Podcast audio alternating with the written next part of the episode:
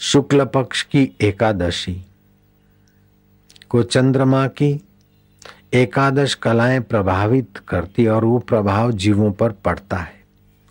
ऐसे कृष्ण पक्ष की एकादशी सूर्य मंडल की एकादश कलाओं का जीवों पर प्रभाव डालती है। इसीलिए महापुरुषों ने एकादशी के व्रत को सर्व कल्याणकारी व्रत पाया।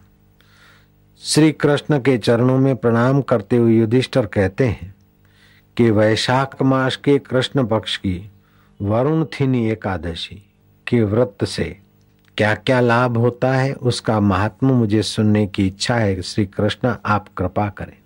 तब श्री कृष्ण कहते हैं कि मानधाता राजा और धुंधुमार आदि भी एकादशी व्रत से तेजस्वी, तपस्वी जीवन बिताते हुए प्रजा के प्रिय और भगवत प्राप्ति में सफल हुए। मानधाता राजा, पृथ्वी पर का बड़ा सुप्रसिद्ध राजा हो गया। एकादशी का व्रत करने से स्वर्गलोक की प्राप्ति होती। है जैसे घोड़े का दान करने की अपेक्षा हाथी का दान ज़्यादा पुण्यदायी। और हाथी दान से भी भूमि दान अधिक माना जाता है। भूमि दान से तिल दान और तिल दान से सुवर्ण दान सुवर्ण दान से भी अन्न दान और कन्यादान, गौदान श्रेष्ठ माना जाता है। और इन सभी दानों को एकादशी का व्रत करने वाला उस सभी दानों के फल को प्राप्त कर लेता है। अपनी पाप नाशिनी भावनाओं का शमन करता है, आंतों की शुद्धि, पेट की शुद्धि, भावों की शुद्धि करके भगवत भक्ति में तीव्रता लाने वाला एकादशी जैसा नित्य व्रत और कोई नहीं है। ये नित्य दो बार महीने में आती है, इसको नित्य व्रत कहते हैं। कोई पाप हो गया, इस पाप के प्रायश्चित के लिए जो व्रत किया जाता है, वो नैमितिक व्रत होता है।